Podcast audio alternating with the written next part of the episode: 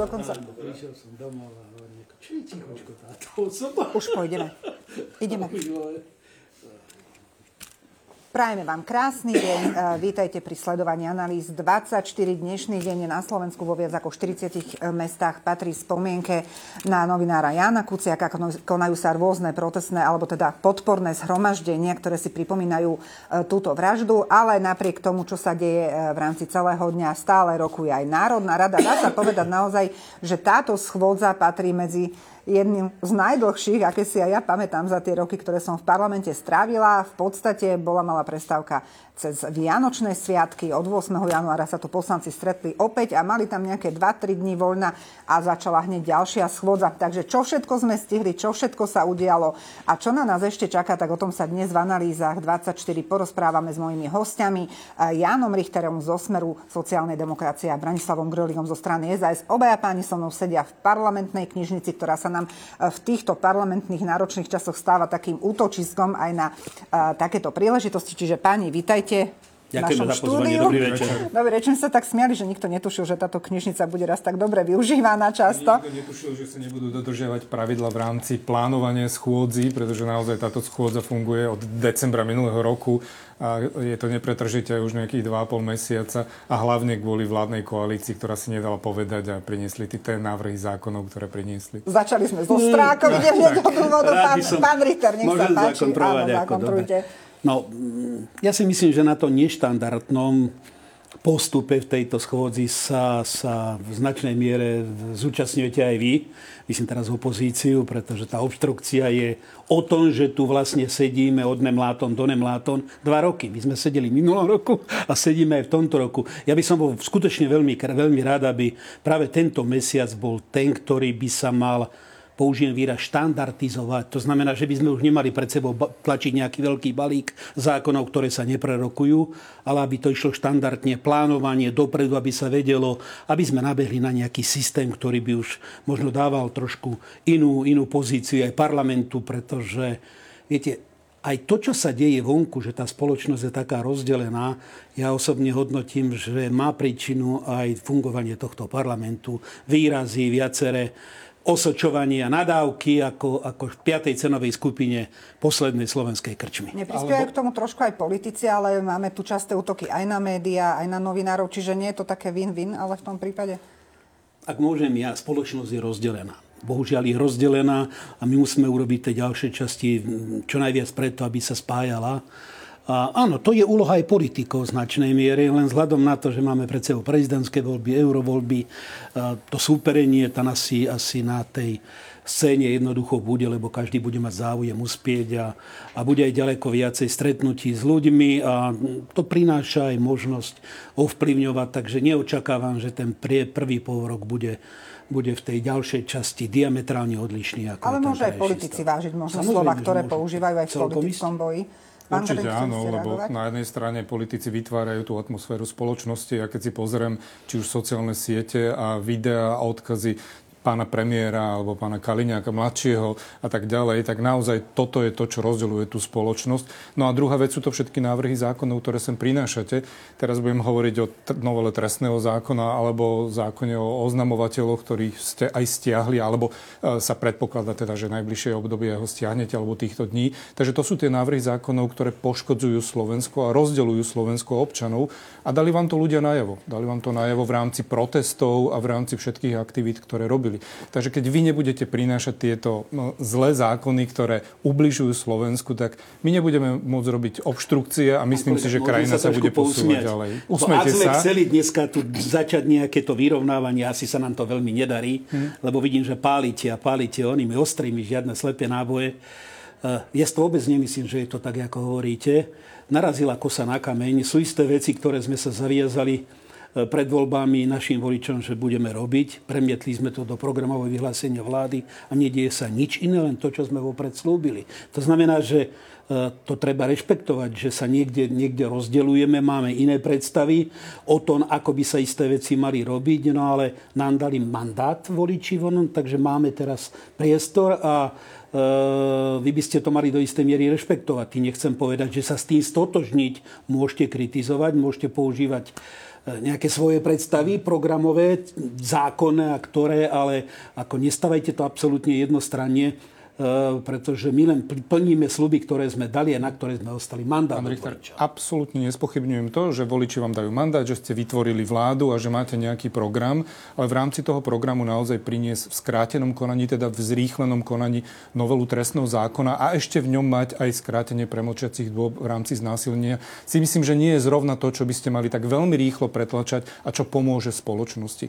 Ale veď vy ste aj trošku cúvli teraz nejakým spôsobom, pretože aj Európska komisia zdvihla prst a povedala, že už stačilo, už dosť a ten druhý zákon, tú druhú novelu o verejných oznamovateľov už nechcete predložiť, už pôjde do normálneho procesu. Takže vy ste pochopili, že ja naozaj aj spoločnosť, ale aj Európska únia ako taká povedala, že a už dosť a musí zasiahnuť, pretože naozaj sú to kroky, ktoré neprispejú k tomu, aby Slovensko sa rozvíjalo. Je pravda, že ten zákon o ochrane oznamovateľov proti spoločenskej činnosti, aby som bola úplne presná, prišiel do parlamentu ešte v decembri, mali skrátenom konaní Presúval sa viackrát, bolo také prekvapivé, že sa presnul nakoniec úplne vláda. Teraz si nesom istá, či to stiahli dnes.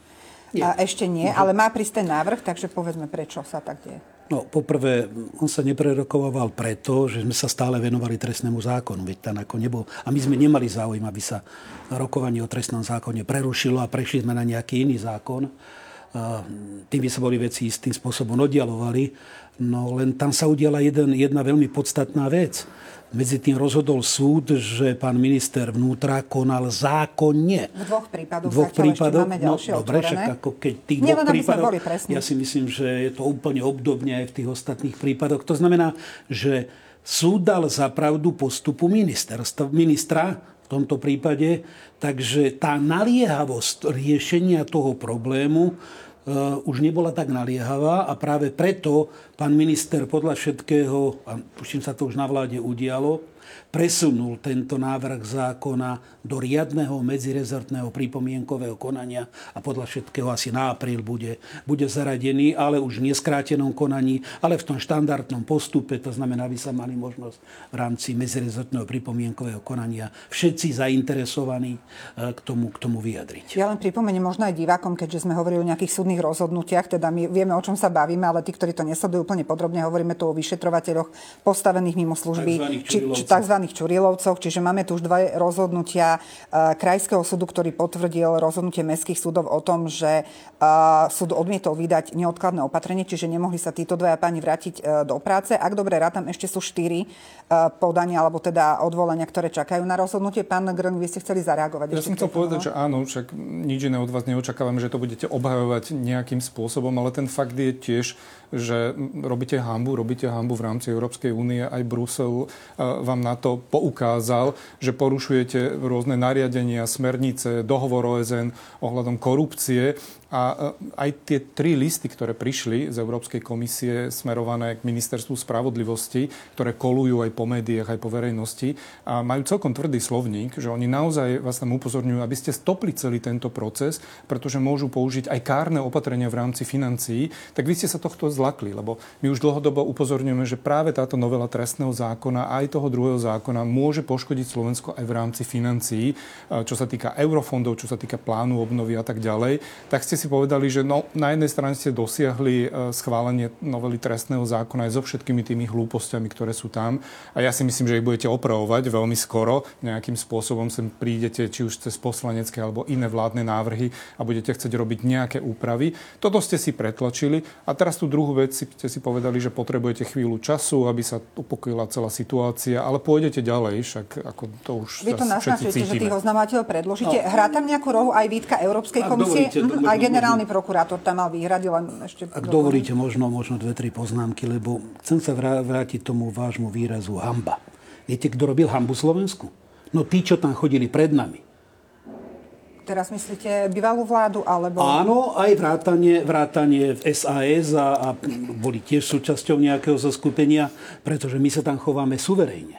My tam obajíme svoje vlastné národné záujmy na rozdiel od vás, ktorí ste tam chodili a podvolili sa absolútne všetkému. Inak vystupovali ste tam tak, že mali ste svoj vlastný názor, ale ste s ním nesúhlasili. Mm. Ale to je schizofrénia. To znamená, my chceme Aj, takýmto spôsobom postupovať.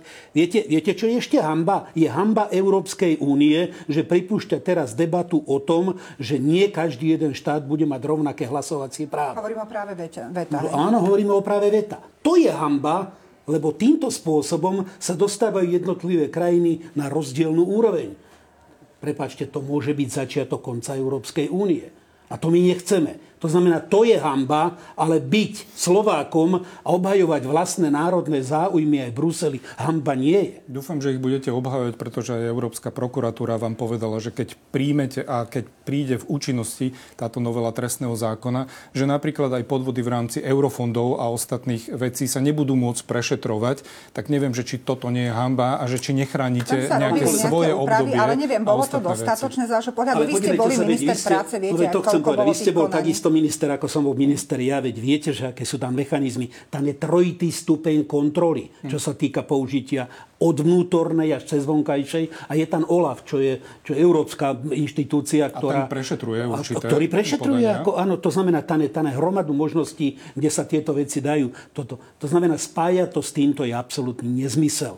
To, Podívejte sa, nehovoriac o tom, že my rušíme nejakú špeciálnu prokuratúru a presúvajú sa prokurátori do štandardných E, inštitúcií, ako je, ako je krajská prokuratúra, ale zase povedzme si otvorene, koľko krajín takúto, takéto usporiadanie má. Susední Češi dokonca nemajú ani len prokuratúru, majú štátne zastupiteľstvo. To znamená, to znamená že to chcem povedať, ako, ako ja nájdem x dôvodov k tomu, aby som vyvracal. Mm. Vy budete možno použijete iné krajiny a o tom to nie je. My sme tvorcami svojej vlastnej v legislatívy vrátane takej zložitej, ako je trestné zákonodárstvo. Dôležité je to, aby sme sa dostali do situácií, že to začne lepšie fungovať. A tá snaha tu je. Tá snaha tu bez je aj štandardizovať. prokuratúry. Bez, bez špeciálnej Aha. prokuratúry. To si teda myslíte, že Slovensko je už naozaj že na tom veľmi dobre a netreba tu prešetrovať ekonomickú kriminalitu, rôzne uh, organizovaný zločin, Viete čo, treba sa možno vraždy a tak ďalej. So toto sú prípady, toto sa na to prípady, pozerajú. ktoré sa vyšetrujú v rámci špeciálnej prokuratúry. V rámci prokurátorského stavu boli rôzne názory. Mali sme tu stanovisko Rady prokurátorov. Rozdielne postavenie. Hovoriť skôr aj o tej postoji k tomu rušeniu USP ako takého. Je ale pravda, pán Richter, napriek tomu, že hovoríte teda, že chcete byť vládou, ktorá bude zastávať tie slovenské záujmy v Európskej komisii aj v, v rámci Európskeho parlamentu, že e, sme dostali takú ako keby výstražný prst z Bruselu, čo sa týka štvrtej platby z plánu obnovy. Je to skoro miliarda eur, ale nejde tu len o trestný zákon, kde teda vidia nejaké rizika, ale aj výdavkové limity či zmeny v dôchodkoch. Toto je vec, kde teda vláda ale spozornila, že naozaj teda pozeráte sa na to, že niečo asi tam treba urobiť, alebo nakoľko vážna je táto hrozba, lebo je to veľký objem peňazí. Podívejte sa, pán minister financí na to už veľmi konkrétne predtým reagoval. Už povedal, čo sa týka konsolidácie pre budúci rok. Už to majú byť trošku iné čísla, vyššie čísla. Samozrejme, že to nie je nič príjemné, ale tu treba treba vidieť jednu vec, že toto nie je výsledok našej politiky. My sme 4 mesiace vo vláde. To je, to je výsledok hlavne tých predchádzajúcich 4 rokov, kde sme sa dostali z hľadiska vývoja ekonomiky. My sme ten štát predávali e, následovníkym trošku inej kondícii. Ale samozrejme, že všetky tieto veci je treba, treba ako, ako brať úvahu, analyzovať a, a hľadať na to riešenie. Ale, ale nevytvárať atmosféru strachu. Bo my sme pozícii, že sa to podarilo, hlavne kolegom z opozície, a to hlavne, s tými, leo, to hlavne s tými leotami, ktoré tu, lebo nič zásadného sa nemení. Pán my sme si, to nemyslíte vážne. Ale poč- nič zásadného sa nemení z hľadiska trestov, menia sa lehoty. No menia sa lehoty. Zobrali, zobrali sme si štatistiku posledných 30 a máme rokov. už takúto, lebo viem, že pán Gašpar to spomínal, že nám ju ukáže. inej televízii už použitá, tá štatistika, a tá hovorí o tom, že toto nie je náš hlavný problém. Náš hlavný problém je možno prevencia, možno tie zákonné mor, normy, ktoré sú... Robte, veď vedieť, a vytvorte no, dobre, vhodné prostredie pre ženy. Vláde. Pýtam ale, sa vás, ale čo ste robili 4 roky? Čo my sme ich neskracovali. My sme neskracovali no, ale nekonali ani základ, na základe tých možností, ktoré ste mali. To nie je pravda. No nekonalo sa. Tam sa konalo množstvo aktivít sa robilo podporu v rámci či už neziskového sektoru, alebo v rámci aj ministerstva práce sociálnych vecí, ale aj my v rámci ministerstva školstva. Ale nerobili sme také úpravy, že bez sociálnej veci mi nespomínajte. Tam sa pobabral nerobili, čo sme, sa dalo. nerobili sme bez nejakých rozhodnutí to, že, e, teda opatrení to, že by sme znížili premočacie doby pri znásilnení. Ale to nie Veď je hlavný problém. A tak prečo to násilia. robíte, keď to nie je hlavný problém? To Veď je nechajte hlavný tak, problém. veď to nechajte tak, tie tresty. Vy ste aj tak vyvolali atmosféru Ja strachu som presvedčený, že prídete s tým, že to budete naspäť dávať, pretože Ale je to celkom možné, ja to pripúšťam. jasne diskusia najavo. v rámci pripúšťam. Jasne vám Ale isté, že najavo, takáto že to diskusia. je zlé, že to je zlé, že niečo Čiže takéto ešte napríklad nemáte v rámci robiť. tejto schôdze sa môže niečo takéto udiať, To je samozrejme, to ja neviem, to je vec vlády, ale, ale ako, ako hovorím, vytvorilo sa tu istá atmosféru strachu a my sme celkom logicky máme záujem to do istej miery utíšiť. To znamená, že možno dať to do tej istej polohy, ako je to teraz, je celkom možné. Ale hovorím, to nie je náš hlavný problém, čo sa týka násilia. Veľmi hovoríme o násilí hlavne na ženách, čo pripúšťam. Tam, kde je násilie na ženách, trpia samozrejme deti, ale tu máme ďaleko viacej toho rodinného násilia. E, Na seniorov, ktoré sa ako veľmi málo spomína. Viete, a možno, že je to trošku úsmevné, ale je tu aj násilie aj smerom k mužom. To, áno, to je rodina Áno, ako komplex, ako hovorí, taký. To jednoducho sú veci, ktoré Pre sú... mňa to úsmevné nie, ale dobre. Ja som iba chcel povedať, že viete, keby ste prinašali tieto návrhy zákonov v normálnom legislatívnom prostredí, že by sme sa k tomu vedeli vyjadriť, že by sa k tomu vedeli vyjadriť aj všetky organizácie, že by tam bol normálne pripomienkovaný proces a následne jeho vyhodnotenie a prvé, druhé čítanie, tak by niečomu takému neprišlo. Tak ten proces by prebiehal normálne, vy by ste nemuseli nič upravovať a vtedy by ste si mohli povedať, že áno, máme to oddiskutované, ale stojíme si za týmto názorom. Tým, že proste nedáte možnosť diskutovať ani na výboroch, ani verejnosti, ani všetkým ostatným organizáciám, tak musíme diskutovať tu v pléne a preto to tak dlho trvá. Uvidíme teda, či sa niečo objaví. Ak by prišla takáto zmena, ak by vládna koalícia prišla so zmenou a tie premočacie lehoty by sa nejakým spôsobom vrátili pri týchto závažných trestoch ubliženia na zdraví, uh, vy si viete predstaviť... v tej kategórii ubliženia na zdraví. Uh, Vyslovene násilné trestné činy, o tomto sme sa bavili, uh, teda aj znásilnenia. Vy si viete predstaviť, že by ste to podporili, lebo teraz som ja v Pomikove, aj vy ste podali včera podanie na ústavný súd Saska, čo sa týka trestný trestného. zákon.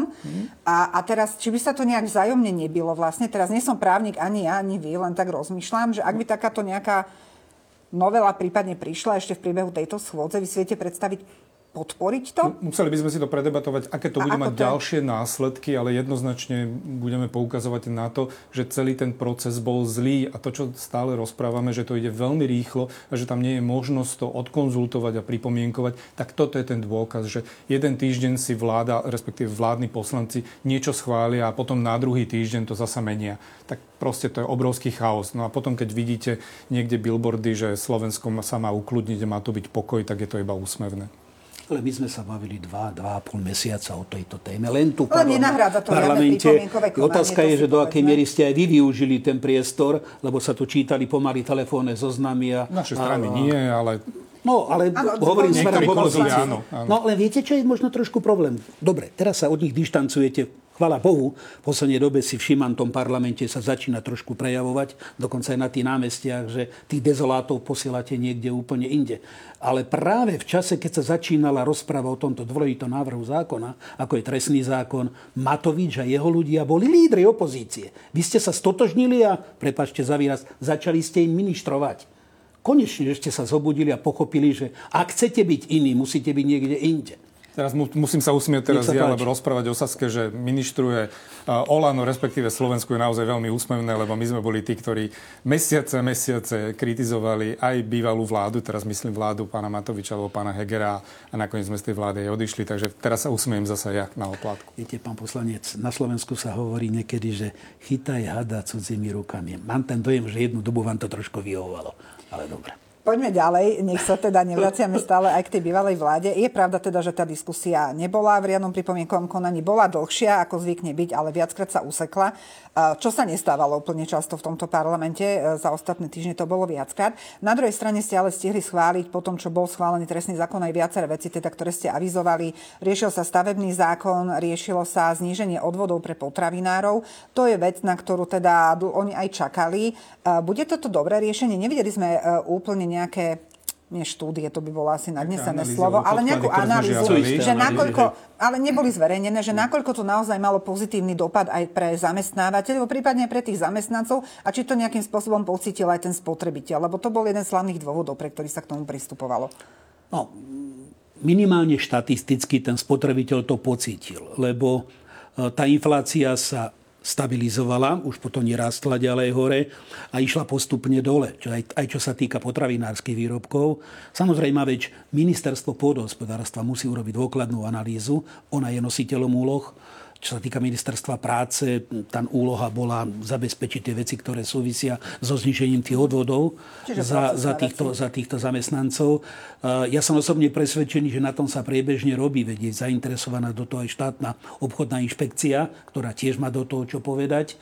A dôležité je to, že Viete, na tomto bola zhoda ešte pred rokom u všetkých zainteresovaných. Jak obchodníci, teraz myslím reťazce, tak aj potravinári, dokonca aj tá prvovýroba, pretože vtedajšia vláda Ódora nerobila nič smerom k tej inflácii. A dokonca prvýkrát som počul tedy aj z vášho terajšieho pána predsedu, že pripustil a povedal, že v tomto prípade trh nemusí všetko vyriešiť že proste je obdobie, je situácia, keď musí do toho zasiahnuť aj štát. To sme hovorili v rámci energetiky, ale čo sa týka podnikateľského prostredia, tak podľa mňa toto opatrenie, tento návrh zákona naozaj bol nesystémový, lebo ja nerozumiem tomu, že znižujete odvody práve pre firmy, ktoré produkujú sladené nápoje, to sme vám vyčítali, no, že to je taký nezmyselný... znova jednu vec. Áno, ale tak poukazujem na veci, ktoré sú tam, že to bol úplne nezmyselný krok. E, ja, ak si dobre pamätám, tak tak, takúto novelu e, sme mali už minulý rok v júni. Tuším, že ešte aj sme rodina za to hlasovali. A nevideli sme... A nevideli sme hlasov získal. Áno, ale nevideli sme za tých pár mesiacov, že by sa nejakým spôsobom oplnili ceny potravín. A preto hovoríme, že štát do tohto nemá zasahovať takýmto spôsobom, že regulačným, ale má zasahovať tým spôsobom, že bude vytvárať podnikateľské prostredie, že sem prídu ďalšie reťazce.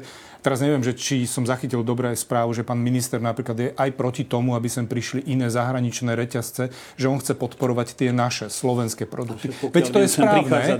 Áno, ale veď to je správne, že nech podporuje, ale na druhej strane vytvárajte prostredie aj pre všetkých ostatných podnikateľov, ale nie tým, že budete zvyšovať dane alebo že budete zvyšovať rôzne poplatky a podobné iné veci, lebo asi, hádam sa zhodneme na tom, že najlepšia sociálna politika je vytvorenie pracovného miesta, že človek môže pracovať. No nebudete súhlasiť, no, lebo vy pôjdete zase s tou minimálnou mzdou, ale nie, veď nie. dobre, to si môžeme aj potom vydebatovať minister, ja, ja si myslím... Iba dokončím. Ja som Áno, iba dokončím, hej. Ja som, tým chcem iba povedať, že takýmto regulačným spôsobom neznižíte ceny potravín. Ceny potravín znižíte tým, že vytvoríte podnikateľské prostredie a zdravú konkurenciu v rámci tejto oblasti a vtedy to občania môžu pocítiť. Zareagujte, pán Lichter, a pôjdeme no, do krátkej prestávky. No to sa do, do istej miery zhodneme. Vy ste často chodili aj na tlačovky Ministerstva práce, sociálnych vecí a rodiny. 8 rokov som tvrdil, že ja osobne presadzujem a tvrdím, že najlepšia sociálna politika je dať ľuďom prácu, ak o ňu stoja. To bola moja filozofia. A viete, čo sa touto filozofiou dosiahlo? No, že poprvýkrát v histórii bola sociálna poisťovňa s vyrovnaným rozpočtom. Ja som preberal 1,5 miliardový schodok a vzhľadom na to, že o 275 tisíc ľudí viac pracovalo, viac odvádzalo, sa tá, tá, tá ekonomika, to hodnotenie tej sociálnej poisťovni natoľko to zlepšilo. Takže ja súhlasím s tým, že ľuďom, ktorí majú záujem pracovať, je treba vytvoriť všetky predpoklady a podmienky preto, aby pracovať mohli. Ale... Ale to si žiada aj pravidelne zvýšovať tú minimálnu mzdu. Som čakal, kedy, Samozrejme. kedy ju spomeniete. Vrátime sa ešte k tomuto, dáme si krátku prestávku a uh, pokračujeme v diskusii. Máme tu ešte viacero veci, aj vrátanie toho, čo nás ešte čaká na tých ďalších, lebo schôdza vyzerá, že zďaleka nekončí. Potom nejaké dve vety by som ešte rád tým zákonom, ktorý Dobre, ste spomenuli. samozrejme, k tomu sa ešte dostaneme, takže vy nikam neodchádzajte, uh, dáme si krátku pauzu, analýzy 24 pokračujú hneď potom.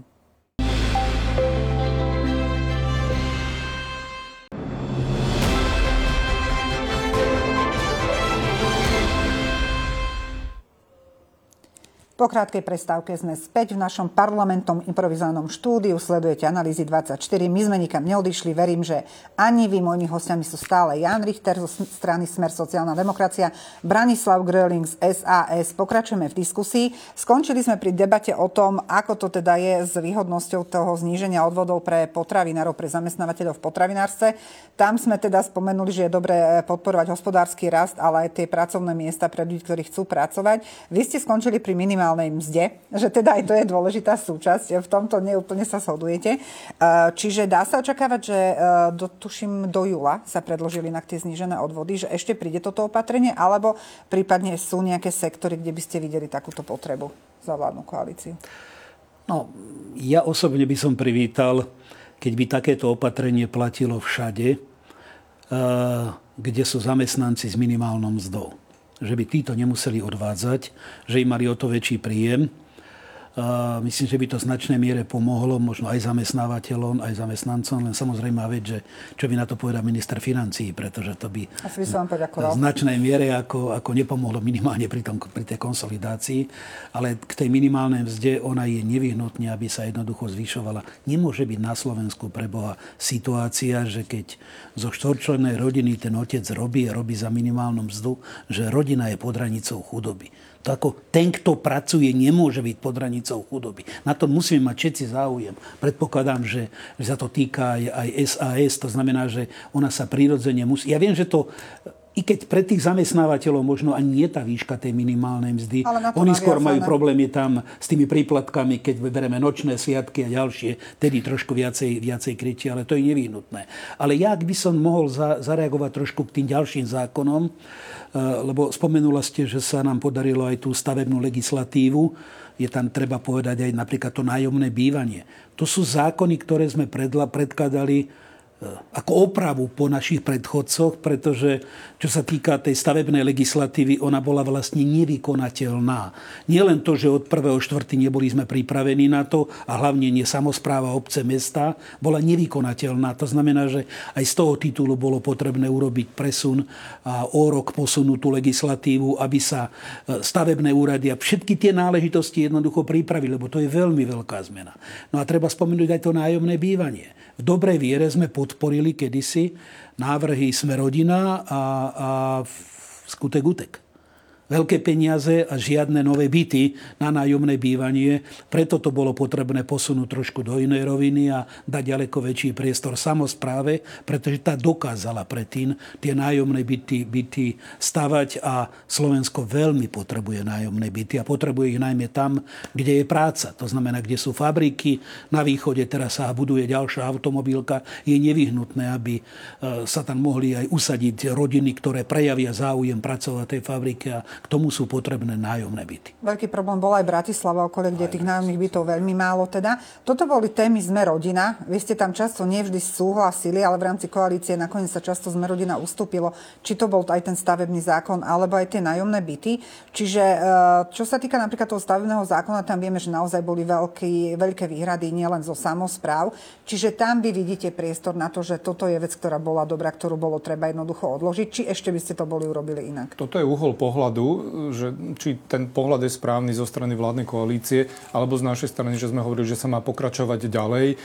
Tuto budem uznávať, že dostali ako keby tú dôveru občanov a vytvorili vládu a na základe toho rozhodnutia urobili rozhodnutie, že posunuli celú, celú účinnosť, aby mohli sa pozrieť na danú situáciu. Asi prinesú, nejakú, asi prinesú ešte nejakú ďalšiu novelizáciu, lebo tam je to potrebné. Takže sa mi to veľmi ťažko hodnotí. Ja môžem iba hodnotiť, že my by sme v tom pokračovali ďalej ďalej, pretože to bolo nejakým spôsobom nastavené. Vládna koalícia sa s tým nevedela stotožniť a venovali sa skôr trestnému zákonu a ostatným veciam, ako by sa venovali tomuto problému a mohli to potom dotiahnuť ďalej. Ak mi ešte dovolíte, ale keď sme sa rozprávali o tých pracovných miestach a tam sme sa zhodli na tom, že, že najlepšia sociálna politika je pracovné miesto, tak tam nemôžete k tomu potom pridávať aj tú minimálnu mzdu, pretože tá politika má byť taká, že sa budú vytvárať ďalšie a ďalšie pracovné miesta, čím bude tlak na zvyšovanie mzdy a potom nebudete musieť stále riešiť iba minimálnu mzdu a nejaké dohodo, dohadovanie v rámci tripartity. Stačí, aby sme boli naozaj že atraktívne prostredie ako krajina pre ďalších investorov, ako bolo napríklad Volvo počas nášho pôsobenia alebo ďalšie značky a firmy, ktoré majú záujem vstúpiť na slovenský trh.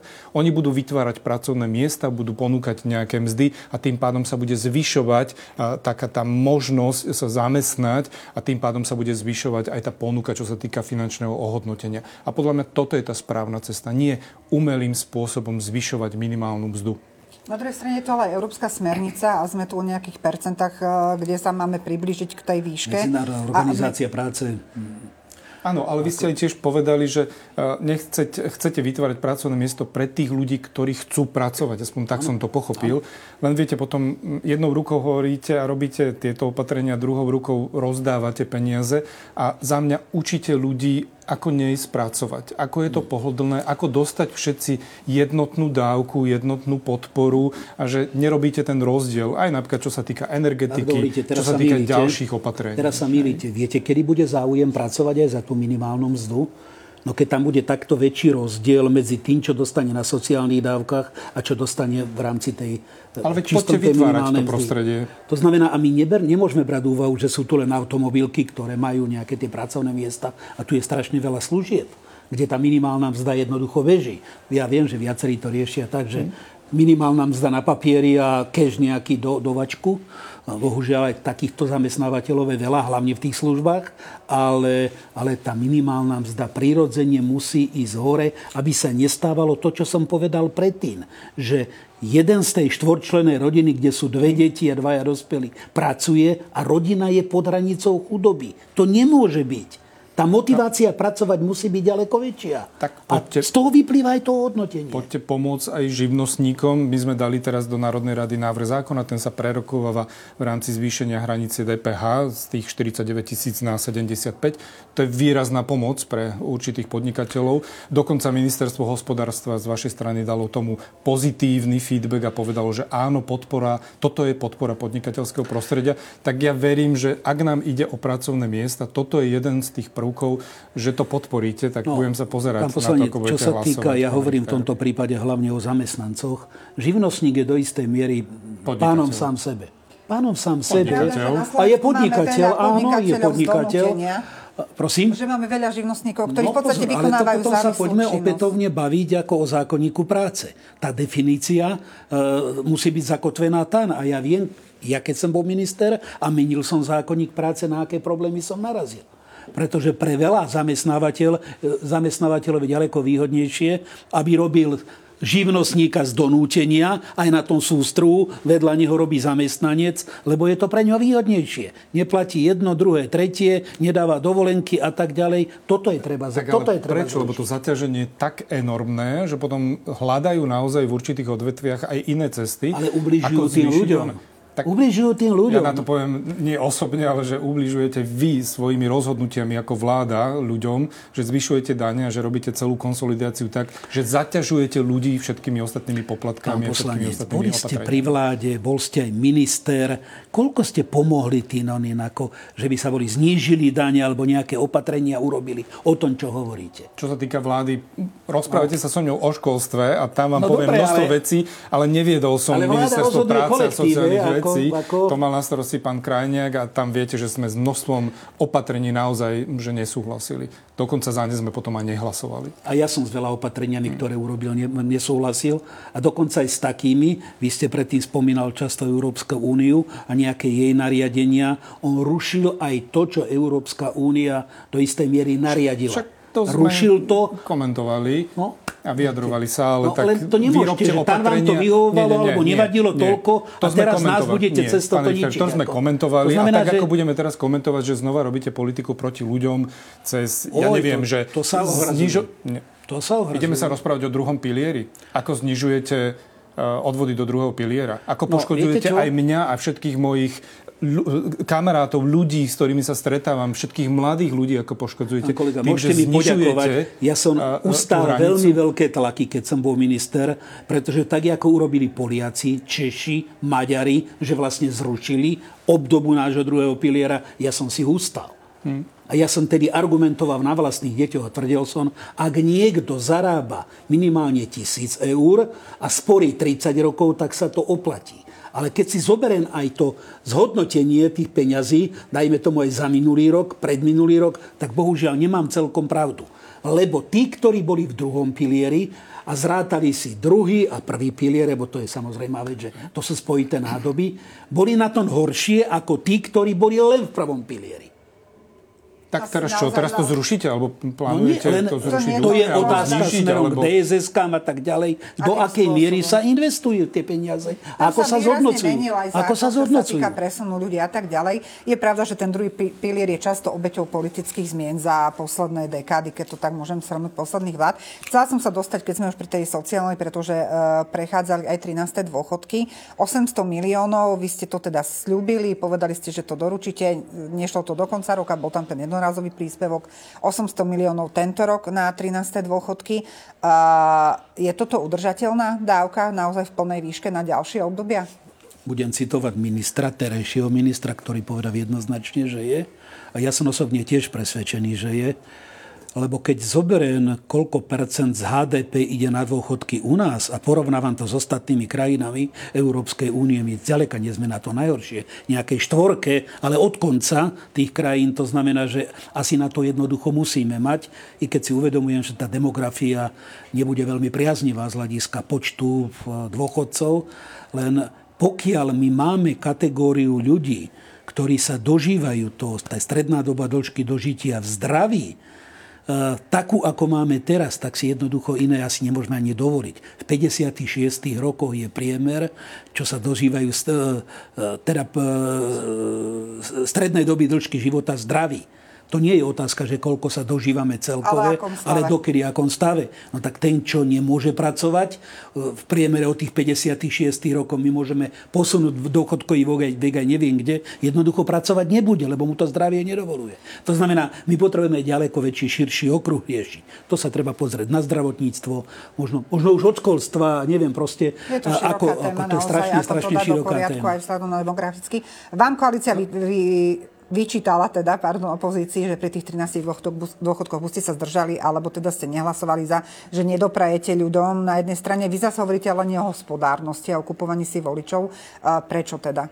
Je to absolútne nesystémový krok a ak štát teda má peniaze na to, aby dôchodcom vyplatil určitú sumu, tak nech ju vypláca pravidelne celý rok, ale aby to nerobil jednorázovo ešte aj na konci roka. Tak ja neviem, že či teraz tí dôchodci sa majú si dať tabletky a zdravo žiť, aby sa do, dožili konca roka, aby dostali 13. dôchodok. No veď vieme, že si nemajú akým spôsobom privyrobiť. To je tá skupina ľudí, o ktorých sa máme postarať nejakým spôsobom. Proste tak tie finančné prostriedky im rozrátajme a dajme im celý rok, aby nemuseli čakať na jednorázovú dávku. To, to by bolo nič nemení. Ale to by bolo systémový nejaký krok, ale nie takto, že populisticky prídete sem a dáte sem návrh, že to bude 13. dôchodok, tam ho vyplatíte budete sa tváriť, že robíte sociálnu politiku, lebo vy nerobíte sociálnu politiku. Hej, vy sa iba tvárite na ňu a potom, keď už je veľmi, veľmi... No tak boli ste 12 rokov vo vláde, tam ste 13. dôchodky nepresadili, presadili ste ich až na konci volebného obdobia, kedy ste vedeli, že už je veľmi zlé a nemali ste na to ani finančné... dokončím. A nemali, ne, nemali ste na to ani finančné prostriedky. Teraz znova ste to slubovali, bolo tam celé to divadlo ohľadom 2% zdaní a tak ďalej, čo, čo tam pán minister Erik Tomáš o tom rozprával. Áno, presadili ste si to, ale je to nesystémový, je to populistický krok a mali by ste sa postarať iným spôsobom a inak prepočítať aj celú tú dávku, aby dôchodcovia to mali počas celého roka. Pán minister, teda pán poslanec, ešte tak zvyk nepustí občas. Otázka a odpoveď prečo to bolo až v tom 19. roku, keď sme s touto myšlienkou išli. Ale ja už som to tu dneska raz spomenul. My sme pravidelne navýšovali, ktorý sa to volalo, Vianočný príspevok. V 19. roku mala prvýkrát sociálna poisťovňa vyrovnaný rozpočet. Ja som nechcel zadlhovať štát. My sme už na to mali prostriedky, my sme si to v úvodzovkách mohli dovoliť. Teraz ho nezadlžujete? No pozor, pozor, pozor, pozor. To znamená, v čase, keď sme ho, ten zákon pripravili aj spustili a keď mal byť realizovaný, no ale potom ste prišli vy. Všetko ste to zmietli zo stola a znova ste sa vrátili k štátnej sociálnej dávke a vytvorili znova 1,5 miliardový schodok e, v sociálnej poisťovne. Asi by som mal znova prísť a, a urobiť niečo preto, aby tí 1,5 miliardy toho sklzu asi padlo. Je ale pravda, že mali sme tu COVID, energetickú krízu, všetko. Nebudem uh, Ale mali sme tu aj Matoviča, ktorý Áno, pol miliardy rozdával od keď pultu v Národnej rade ako keby mal, ja neviem, doma tlačiare na peniaze. To nevieme. Nebola som nikdy v tejto domácnosti, ale teraz naozaj to bolo odľahčené. Vráťme sa ešte ale k parlamentu, lebo aby sme stihli. Uvidíme, akým tempom pôjde schôdza, teda či sa naozaj ešte niečo neobjaví aj z radou koalície, čo by sa predložilo do konca tejto schôdze. Keďže aktuálne rokujeme väčšinou opozičné poslanecké návrhy a ide to v celku rýchlo. Veľa sa hovorí o tom, ako sa diskutovalo v parlamente. SNS tvrdo trvá na zmene rokovacieho poriadku. Dosť tvrdo preto Andrej Danko viackrát zautočil na Petra Pellegrini Pellegriniho. Peter Pellegrini argumentuje, že je vytvorená nejaká komisia v rámci koalície. Neviem, či teda už prizvali aj opozíciu k tomuto. Teda už sa dá hovoriť o nejakom konkrétnejšom návrhu, pán Richter, pán Gröling, alebo zatiaľ nevieme. Zachytila som veci, ako aby ministri mohli reagovať vo faktických, skrátiť dĺžku vystúpenia. No, treba povedať, že sa týka vládnych strán, áno, my sme nejaké návrhy v jednotlivé strany dali. Plus sme požiadali, aby Národná rada, v, hlavne organizačný odbor z hľadiska ich nejakých skúseností, no ale v tej záverečnej fáze pôjdeme asi spolu celkom prirodzene, lebo máme záujem, aby ten rokovací poriadok plus minus bol nejaký vyrovnaný a vyhovoval aj koalície, aj opozícii, ale tu sa udiali aj isté veci, aj technické. My máme pred sebou monitory. Nie je problém dneska je až dehonestujúce človeka niekedy, keď má niekto čítať 2-3 krát po sebe e, nejaký pozmeňovací návrh, ktorý to, predtým odozdal a nejakú čiarku alebo bodku alebo neviem akého zránika e, neprečítal tak, ako si pán dostal myslí, lebo on je hlavný kontrolor teraz v tomto parlamente. A tak bolo to hlavne v rámci obštrukcie. Dobre, dobre ako to chcem povedať, že sú vytvorené podmienky a predpoklady preto, aby sme tie pozmeňovaky nečítali. Pretože keď to elektronicky odozdá, má to pred sebou, vie si krásne každý jeden pozrieť a a vie, o čom tomto prípade má hlasovať. To znamená, že áno, je treba dať odpoveď napríklad na tretie čítanie. Som tu veľmi dlhú dobu, toto sa nikdy takto nerobilo, že v rámci tretieho čítania sa otvorí rozpráva 50 alebo neviem koľky. Skôr sa rešpektovalo to, že sa robili technické a legislatívne jazykové, jazykové úpravy. Treba dať na to odpoveď, ako aby sme presne vedeli, čo sa má a čo sa nemá. Možno sa treba vrátiť tomu, že do akej miery kedy robiť nejaké opatrenia z hľadiska obmedzenia, obmedzenia v rozsahu diskusie. To je všetko teraz aktuálne. Ale my sme pripravení sa o tomto, o tomto radiť aj s kolegami. je to taká sila, že ako pán Danko hovorí, opozícia nás nezaujíma, treba to upratať, tak Viete, celkom tak rázne dneska, sa vyjadroval. Dneska je tu opozícia iná, prejde pár rokov, môžeme byť my v opozícii. No to sme sa aj pýtali treba, často, že treba, treba to asi urobiť vyváženie. Tento, aby... ten terajš platný rokovací poriadok už je nefunkčný pre túto, pre túto dobu, hovorím aj vzhľadom na isté technické opatrenia, ale aj na to, čo priniesol život. Lebo ten život do toho parlamentu eh, od začiatku tohto volebného obdobia aj pre mňa priniesol strašne veľa nového. A nie vždy pekného. Pán Gröling, poďme k tomu. Vy ste teda už nejaké návrhy mali. Ste za to nejakým spôsobom vylepšiť, modernizovať rokovák? Tento rokovací poriadok je poriadkom pána podpredsedu Danka, lebo on ho priniesol, nie priniesol, ale výrazne ho ovplyvnil aj v rámci horaliek a ostatných vecí, že horálkový zákon. Samozrejme, že treba tam nejaké úpravy urobiť, ale úpravy technického charakteru. Ja si momentálne neviem predstaviť, že by sa znižoval, znižoval čas v rámci rozpravy, vystupovania. Neviem si predstaviť ďalšie úpravy, ktoré by tam mohli byť. Ale tiež môžem potvrdiť, že je vytvorená komisia, kde boli nominovaní jednotliví poslanci za jednotlivé strany a uvidíme, aký to bude výsledok. Že či ten výsledok bude, že sa zhodneme na tom všetky politické strany, aj opozícia, aj koalície, alebo potom koalícia povie, že toto je ich predstava, takýmto spôsobom si to pretlačia. To neviem momentálne na to odpovedať. Asi sa zhodneme na tom, že naozaj v rámci pozmeňujúcich návrhov ich čítať v druhom čítaní a potom ešte odovzdať v pléne a tak ďalej. To sú naozaj že nezmysly. A, a, a ak ideme trošku aj s dobou a máme tu už monitory, zariadenia ostatné veci, stačí, aby to bolo podané tak, ako to má byť podané v danom čase, ako nám určuje rokovací poriadok, ale nie ich potom už čítať. A ja napríklad tiež by som bol za to, aby som mohol aj reagovať na ministrov, ktorí vystúpia a aby aj ministri mohli v rámci faktických poznámok reagovať, čak prečo by nemohli, keď môžem ja niečo povedať na pána ministra, hoci ktorého, alebo pani ministerku, nech ona reaguje na mňa, lebo chcem počuť tú odpoveď. A toto sú také tie technické veci. Ak by to malo byť niečo filozoficky zásadné v rámci ovplyvnenia času alebo uh, skrátenie nejakých lehôd, teraz myslím v rámci na rozpravy na mhm. vystupovanie, tak do tohto ja by som osobne nešiel, lebo si myslím, že to nemôže, ne, nemusí byť správne. Ako to vyzerá s termínom, pán Richter? Uh, vieme teda, že do, dobehne táto schôdza na marec nie je riadna schôdza plánovaná. Uh, vy ste to aj avizovali včera, keď sme sa rozprávali spolu a nahrávali veci. Čiže až na apríl takéto niečo by prišlo. Je reálne, že dôjde k nejakej zhode? Vy ste teraz novelu rokovacieho poriadku? Áno, novelu rokovacieho.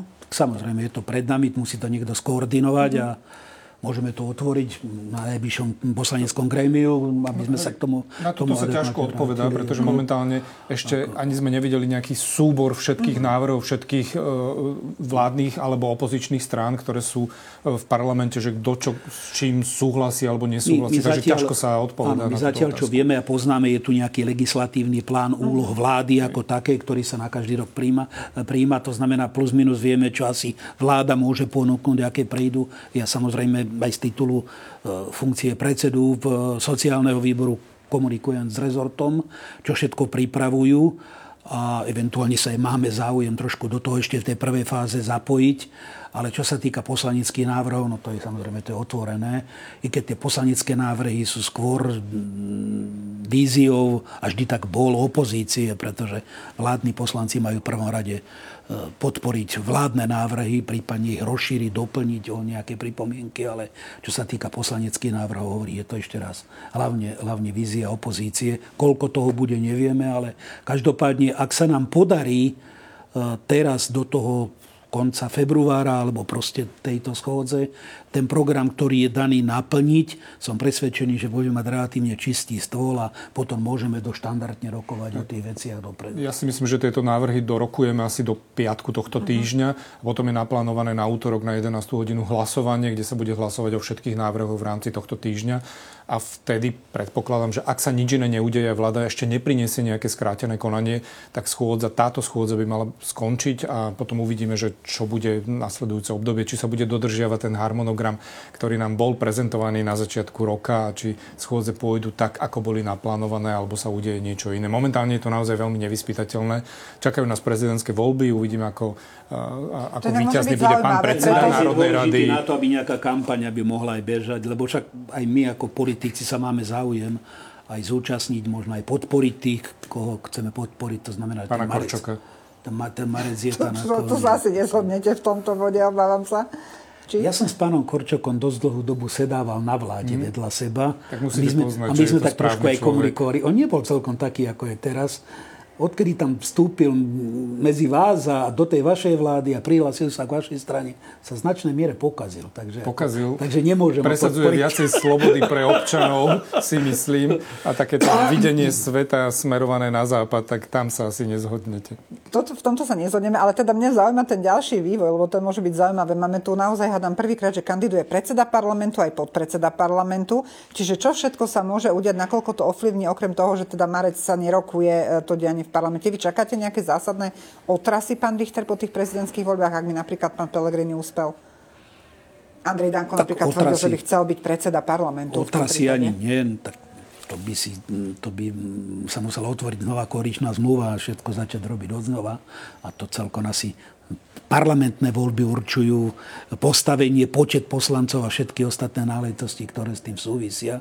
Tak asi nejaké zmeny budú. No tak ja verím tomu, že Peter Pellegrini uspeje, bude prezident, no tak asi sa budú musieť v hlase vysporiadať s tým, kto bude tú stranu viesť, bude sa treba vysporiadať s tým, kto bude predseda parlamentu. To sú, áno, to sú vážne veľké veci a, a, to, a to nás asi počká, nehovoriac o tom, že budeme znova v období ďalšej kampane, lebo však e, tam, tam budú pred nami eurovoľby. Takže to je zložité obdobie. A... Čiže taká vyčkávacia momentálne fáza, lebo nikto nevie, ako to dopadne. Sem tam možno aj niekto buchne po stole, ale to asi patrí k životu aj v tom parlamente. Vy očakávate, pán Gröling, nejaké zásadné zmeny podľa toho, ako voľby dopadnú vo vedení parlamentu aj v celkovo? Ja dúfam, že voľby dopadnú tak, že pán Korčok bude pokračovať Zuzany Čaputovej a že bude naozaj v prezidentskom paláci a potom pán Pellegrini bude stále predseda Národnej rady a bude nám hovoriť o tom, že ako máme rokovať, aký tu bude pokoj, aký tu bude poriadok, tak ja sa na to veľmi teším a ja verím, že Slovensko sa takýmto spôsobom rozhodne. Čiže v podstate tá mesačná prestávka pre vás bude na podporu vášho favorita aj Saska sa zapojí do kampane nejakým výraznejším spôsobom? Lebo vyzerá to tak, že hlavne preto je ten mesiac voľna, teda viacerí ste to otvorene priznali. oficiálne podporiť podporiť Petra Pellegriniho. Vieš, každoročne v takomto období napríklad konáme tie akcie k Medzinárodnému dňu žien. Ja som presvedčený, že aj toto využijeme preto, aby sme Petra Pellegriniho podporili. Vy máte nejaké špeciálne akcie tiež naplánované? Som sa musel nadýchnuť. Dúfam, že tým, že nám potom budete hovoriť aj o tých jednotlivých veciach, ktoré ste presadili v trestnom zákone, lebo to je také úsmevné, že na jednej strane im dávate kvety a na druhej strane prinášate legislatívu, ktorá im poškodzuje. Ale čo sa týka tej druhej veci, samozrejme, že budeme podporovať pána Korčoka, to už dlhodobo robíme a e, verím, že naozaj Ivan Korčok bude budúci slovenský prezident. Uvidíme. Ja nemám vešteckú guľu, v tomto sa nevenujem. Teraz ste mi napadli vy s vašim výrokom, ale je čas skončiť. Čiže toto tému nebudeme rozvíjať. Ďakujem vám obom, že ste si našli čas, že ste prišli do tohto improvizovaného štúdia. Pán Richard, pán Grlík, ďakujem veľmi pekne. Vám, milí diváci, ďakujem, že ste nás sledovali. Zapnite si nás aj na budúce a sledujte 24. Pekný deň.